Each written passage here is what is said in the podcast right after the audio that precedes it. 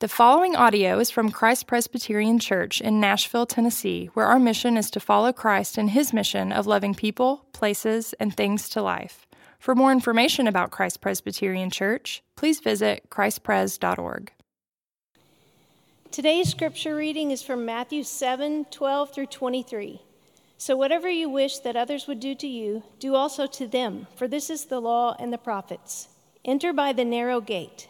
For the gate is wide and the way is easy that leads to destruction, and those who enter by it are many. For the gate is narrow and the way is hard that leads to life, and those who find it are few.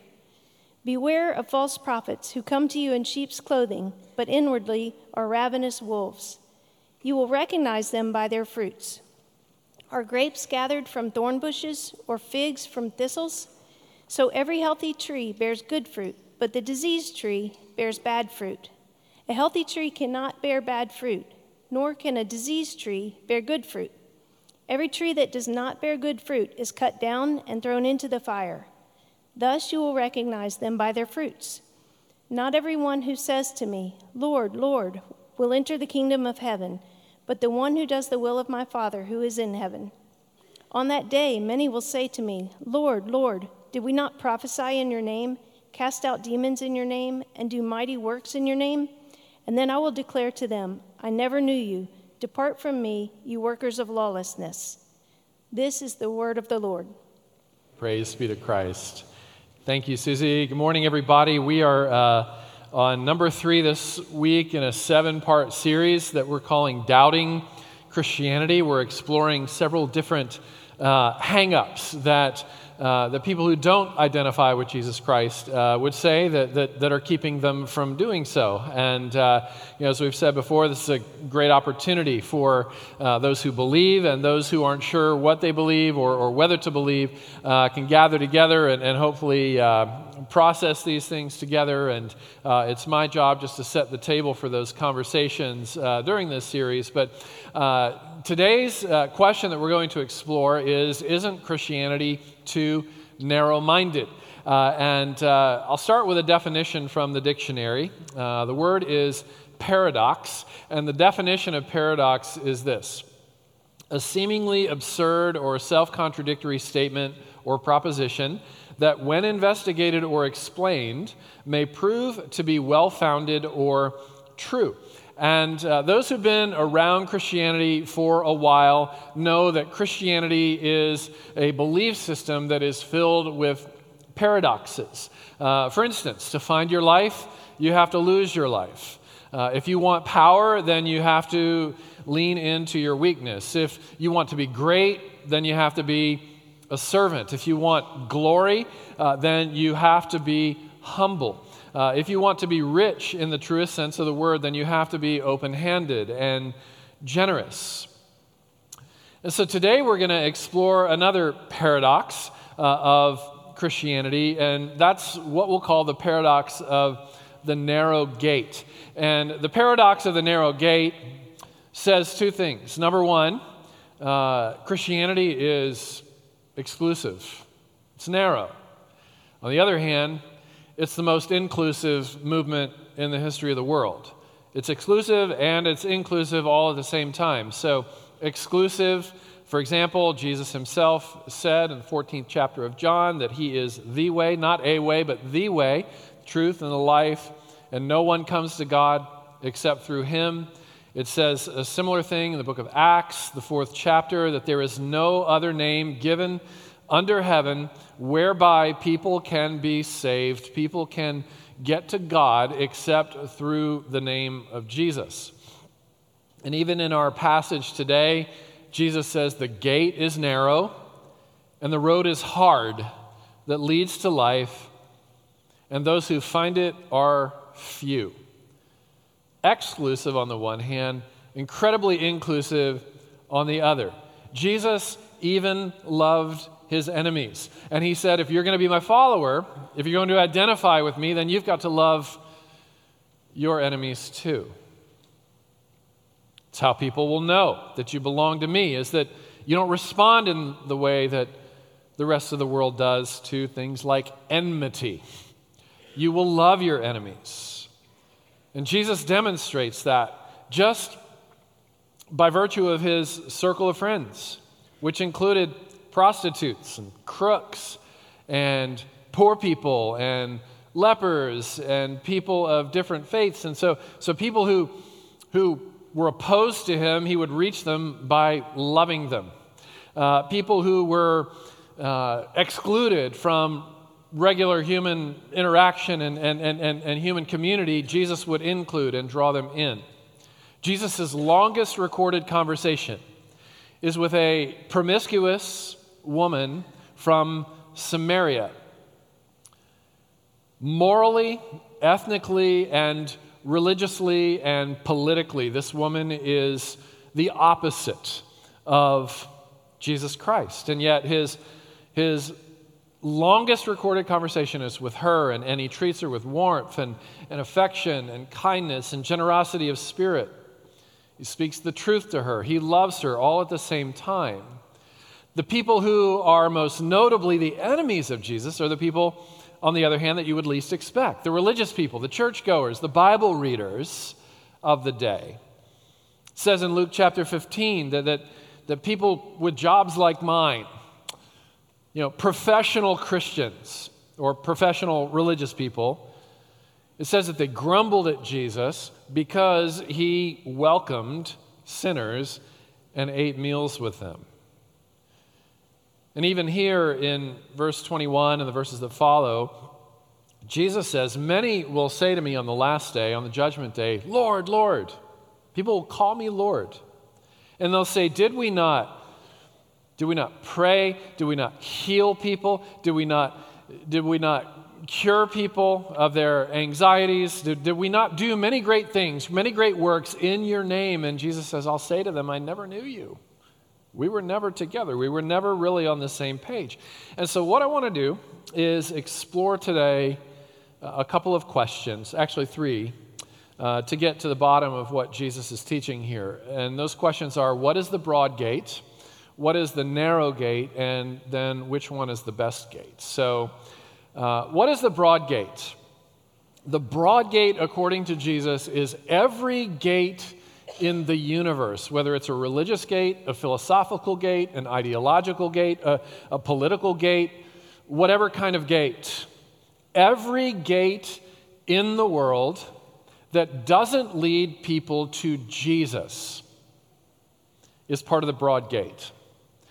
You know, the thinking of the broad gate goes like this there's one mountain, and on the top of the mountain is God, or whatever your version of God is, meaning, significance, happiness, your wildest dreams, eventual heaven. There's one mountain. On top of that mountain is the goal, the prize. Let's call it God. And anyone can climb that mountain any way they want. There are all kinds of paths uh, that you can follow to get up there, many roads. And none of the roads is allowed to claim superiority over the other roads, which ironically is a claim of superiority. to say that the idea that all roads lead to one place and, and that's the best way to think about things is actually a claim of superiority, as it claims that no road's allowed to call itself superior. It's called religious relativism. Familiar language uh, in religious relativism would include statements like, You live your truth. You be you. Be true to yourself. Follow your heart. Follow your dreams. Whatever makes you happy, do that. Now, now there's a religious angle that uh, I think is really the primary way of, of looking at the broad road through Jesus' teaching here. And, and that religious angle would say that, that all faiths are valid. Buddhism has its eightfold path. Islam has its five pillars. Hinduism has karma, Confucianism has filial piety, and all the other religions have their, their, their thing, their, their approach, their philosophy, their road that you need to follow. But really, what it boils down to, according to religious relativism, is that all roads really are the same. They've got so much more in common than, than what they don't have in common. So pick a path, put on your boots, and start climbing. Get to work. That's what religion says.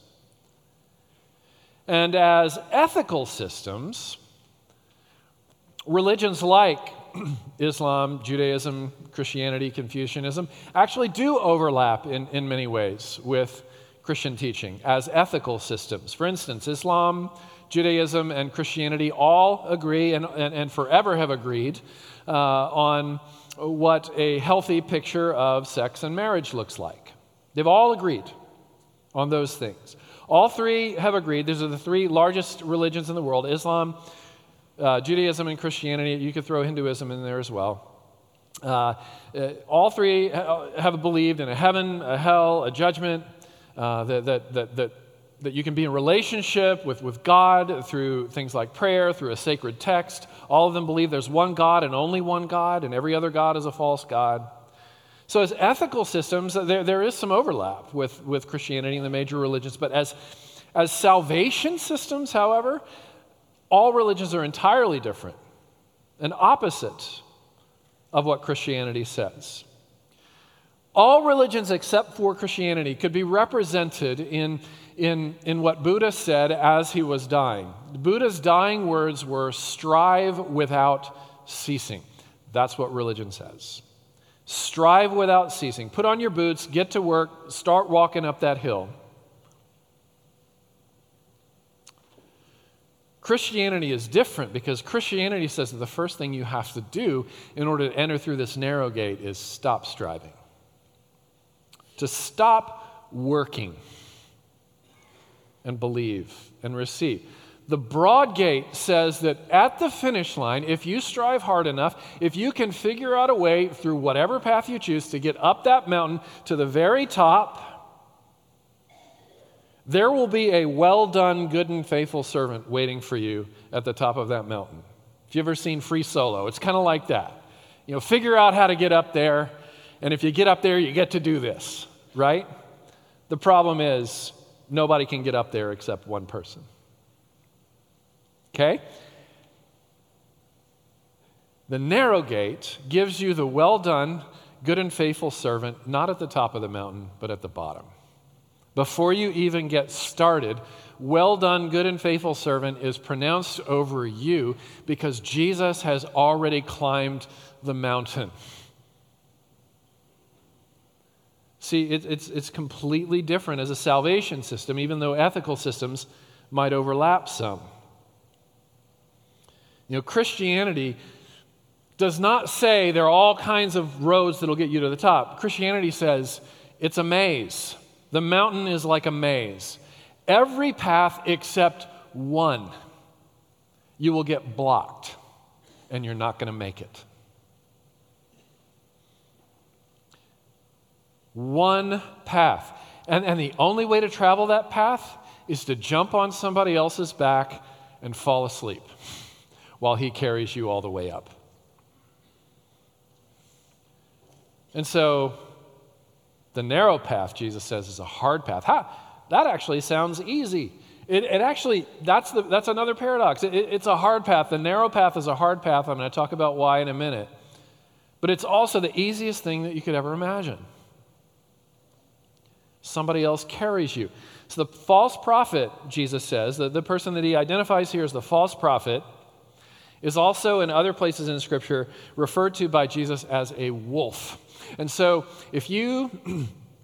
If you've ever uh, heard the story Little Red Riding Hood or had that read to you or read it to somebody, um, there's a wolf in there that resembles the false prophet. Because what the wolf does is he dresses up like Little Red Riding Hood's grandmother to, to present himself as unthreatening, caring, nurturing, there for you, and so on. You know, the, the, the wolf dresses up like her grandmother, but, but his end game is to eat her. And that's what falsehood will eventually do. It will make promises to you, it will take you in, it will stroke you and nurture you and pat your back, and eventually it will eat you. And you do not have to be religious for this to happen. You know, David Foster Wallace, uh, before he took his own life, David Foster Wallace uh, was a, an academic, philosopher, writer, university professor, Cornell graduate, etc. Very, very bright man. And he wrote this masterful essay called This is Water. And you can get it. You can get it on uh, the internet. You just Google it. This is Water, David Foster Wallace. But here's an excerpt, and this is from a person who does not believe in Christ and who would not identify with, with any specific religion. He says this There is actually no such thing as atheism. There is no such thing as not worshiping. Everybody worships. The only choice we get is what to worship, be it God or some inviolable set of ethical principles. Pretty much anything else you worship will eat you alive. If you worship money and things, if they are where you tap real meaning in life, they will, then you will never have enough. You will never feel you have enough. Worship your body and beauty and sexual allure, and you will feel ugly. And when time and age start showing, you will die a million deaths before they finally grieve you. Worship power, and you will end up feeling weak and afraid, and you will need ever more power over others to numb you to your own fear. Worship your intellect, being seen as smart, and you will end up feeling stupid, a fraud, always on the verge of being found out. So, this, this kind of thing happened to me in New York City when, when we lived there several years ago. I was in a room. Everybody in the room, in the meeting, except me, was a graduate of an Ivy League university. And so I'm sitting here feeling, you know, insecure and thinking, okay, what kind of thing that, that, can I say that sounds smart? What kind of word can I use that sounds like a smart person's word? And so in the course of conversation, I used the word inertia. And a graduate from Brown University in the room looked at me in front of everybody and said, don't you mean momentum? In the way that I was using the word. And, and uh, and of course, I felt completely stupid. I did the Chris Farley Saturday Night Live thing. I'm so stupid, you know. And um, by the way, I know there are physicists and English majors in here, and you're going to try to catch me after the service and say, actually, inertia and momentum, they're kind of compatible words, and they sort of don't ruin my sermon illustration. I felt dumb because I was chasing up the wrong path on a mountain that I can't get up unless Jesus carries me on his back. So, what's the narrow gate? The narrow gate is the way of Jesus, right? Broad gate is everything that doesn't lead you to Jesus, the narrow gate is the one that does. Jesus says, Beware of false prophets. He says, Not everyone who says to me, Lord, Lord, will enter the kingdom of heaven, but the one who does the will of my Father in heaven. Wait a minute, I thought you said we don't have to do anything. I thought you said that, that this isn't a religion of works, and I continue to say that. You know, Jesus says in another gospel, John chapter 6, this is the will. You want to do the will of God? You want to do the work of God? This is it. This is the will of God that you believe in Him, whom He has sent. That you believe in Jesus. That through Jesus you're completely forgiven of every wrong that you've ever done and every wrong that you ever will do that you are completely blameless in the eyes of God because Jesus stood in your place and lived the perfect life, climbed the mountain because you can't, put on his boots because you don't even have boots to put on your own feet. And that you're completely loved in the sight of God, that, that God loves you as much as he loves Jesus because Jesus stood in your place. See, David Foster Wallace again, I go back to his little excerpt there. He says, Anything else you worship, if it's not God, it's going to eat you alive.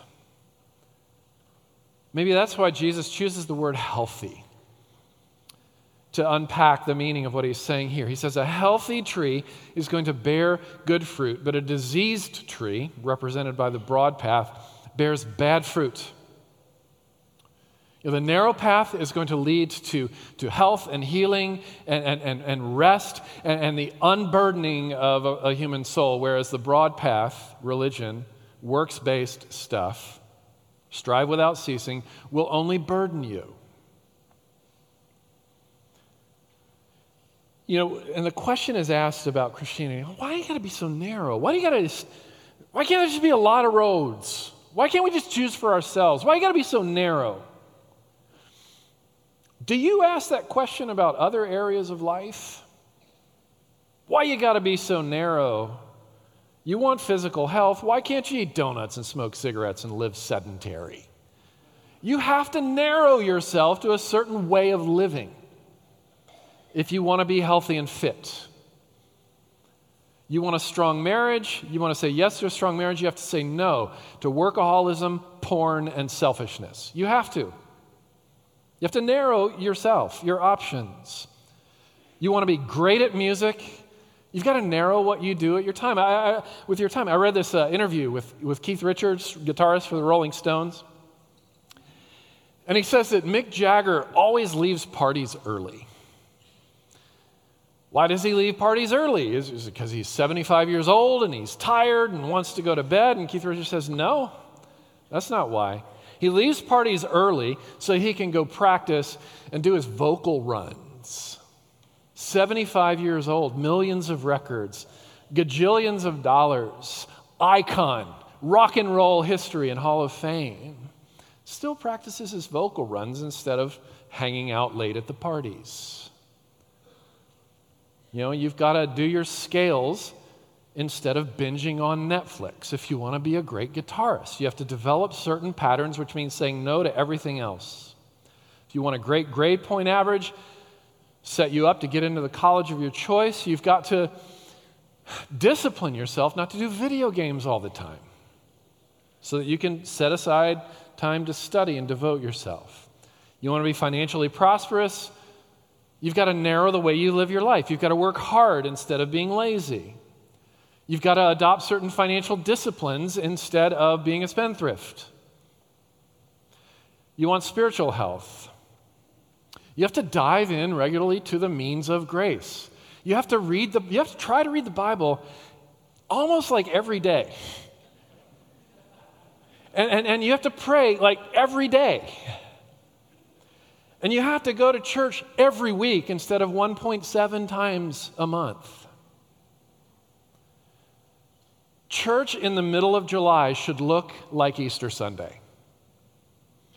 And if you want to know why the American church and American Christianity is so anemic, it's because we've lost a sense of narrowing our options for that which is most valuable.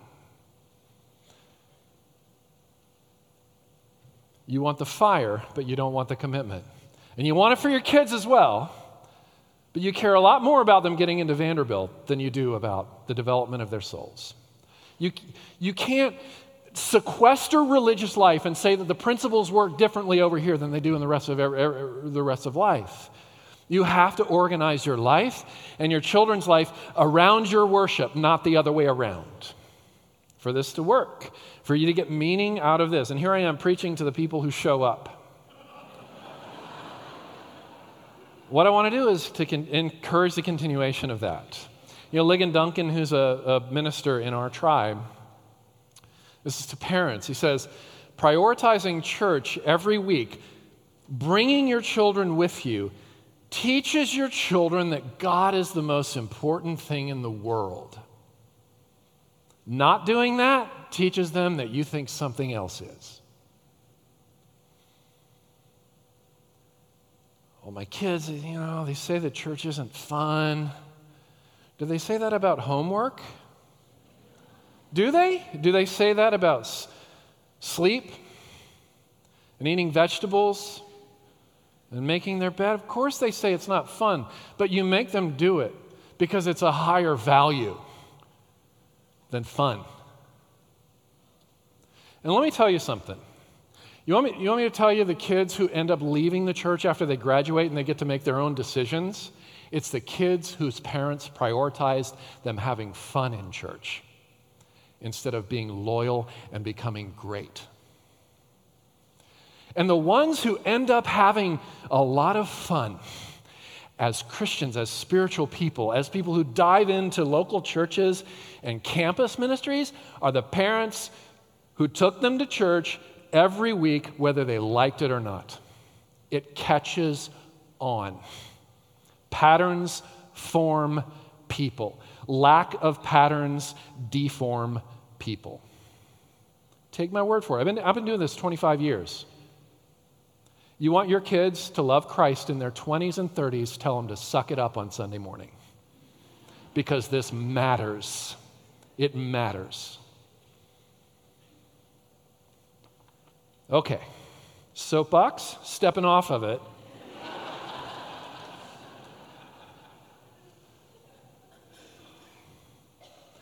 it's a hard road. It's what makes it valuable. Anything ever in your life been effortless? And valuable? Faith is no different. Focus, prioritize. You know, it says in Philippians, work out. It doesn't say work on, it says work out your salvation. The salvation you already have, work it out. For it's God who works in you to work and to act according to his purpose. And, you know, the healthy faith is like a workout. It says no to competing options. It becomes priority number one. If God is the most important thing in your life, then God becomes your functional first priority. You say yes to certain practices that lead to flourishing, as in every other area of life, like health and work and marriage and friendship and so on. One more reason why Christianity is hard is because it requires you to admit what the broad gate doesn't require you to admit. The broad gate says work hard, and if you feel like you're succeeding, you're going to be proud. If you feel like you're failing and floundering, you're going to feel discouraged and ashamed. That's what religion does. You're either filled with pride or you're filled with shame. There's really not a lot of in between. But the fruit of the narrow gate is a healthy fruit because what it does is it simultaneously humbles you out of your pride and lifts you out of your shame. It says, Yeah, you're worse off than, than you ever dared to think, and you're more loved than you ever dared to hope at every given moment. See, that's what's so hard. That's why Jesus says this incredibly easy path where all you have to do is get on his back and he carries you all the way up the hill is so hard because you have to admit something that you can't get up there alone. And then it calls for a reorientation of your whole life. You know, you're, you're not your own, you're bought with a price. Everything about you suddenly belongs to Jesus. You know, your time, your money, your sexuality, your relationships, your friendships, the way, the way that you do your business, the way you conduct your work, it all belongs to Him now. And so this really presses the last question, which is the best gate. Now, I, I want to make a brief case for the narrow gate being the best gate uh, which is also the reason why we should say no, or at least consider saying no to every other gate and forsake all others like you do when you get married. Right? To have and to hold, forsaking all others. There's a reason why you forsake all others, because there is no solid marriage that has a third party in it. No such thing. Jesus is a healer. You know, back to this word healthy. Imagine you find a lump, you know, somewhere on your body, under your arm, whatever. You go to the doctor, they scan it, and, and the doctor sees cancer on, on, you know, on, the, on, the, on the film. It's a malignant tumor on the pathology report. And the doctor reports back to you good news. No issues here. Be free. There's only three possibilities in that scenario. Either the doctor is evil and wants you to die, or the doctor is unqualified, doesn't know how to read an x ray, or the doctor is a coward who wants to avoid a socially awkward moment by delivering hard news that's going to require some cutting and digging and uncertainty. Jesus does a whole lot more, though, than just tell you you are sick. He can also make you well. He was pierced for our transgressions, he was crushed for our iniquities. The punishment that brought us peace with God was laid upon him. By his wounds, it says in Isaiah 53, we are healed. You know, everywhere you go that Jesus is, healing is always going to follow. I, I look out today. I looked out early at the earlier service, and I'm looking out now, and, and I'm seeing faces, identifiable faces and stories today that include marriages that have been mended because the couple walked into a room where Jesus was at work. Addictions are, are, are now on a path of sobriety. Depression is, is now on a path toward hope. Lonely people have found friends. And dying people in this very room right now are not afraid. Because wherever Jesus shows up, healing will follow. You know, he healed paralytics, blind people, 10 lepers, a hemophiliac woman, people who were anxious, raised dead people to life. Here's the last paradox when you realize that the burden isn't on you to climb the mountain anymore, it actually makes you want to start climbing. It actually makes you want to give your life to this endeavor. When you hear well done at the bottom of the hill as your starting point, the recognition that you're already forgiven, you're already blameless, and you're already loved in the sight of God, when, when, when that starts to sink in, it will make you want to give your life. It will make you want to surrender to the path of Jesus as well as to the person of Jesus. It will heal your soul and it will transform your ethics. Because when you see how loved you are, it, it's, you know, His wish being your command is too small a thing. There's a transformation that starts happening in your heart where His command actually becomes your wish, where you actually love to have God tell you what to do and how to live and how to think. Because you know the Father knows best. I have met thousands upon thousands of Christians in my life. I've never met a single one. All of them have narrowed their options to one Jesus. I've never met a single one who's had a single regret about that. Be encouraged by these words. The narrow path is hard and so easy. It's exclusive and so inclusive. Jesus says, Come. Will you come? Let's pray. Lord, thank you that you have provided a way. And you've not just provided a way, you are the way. You're the truth, you're the life. No one comes to the Father except through you, and anyone can come to the Father through you. Teach us what it means even now as we come to your table, what it means to exchange the burden of performance and works based salvation systems to being unburdened. Teach us what it means to exchange the imperative to strive without ceasing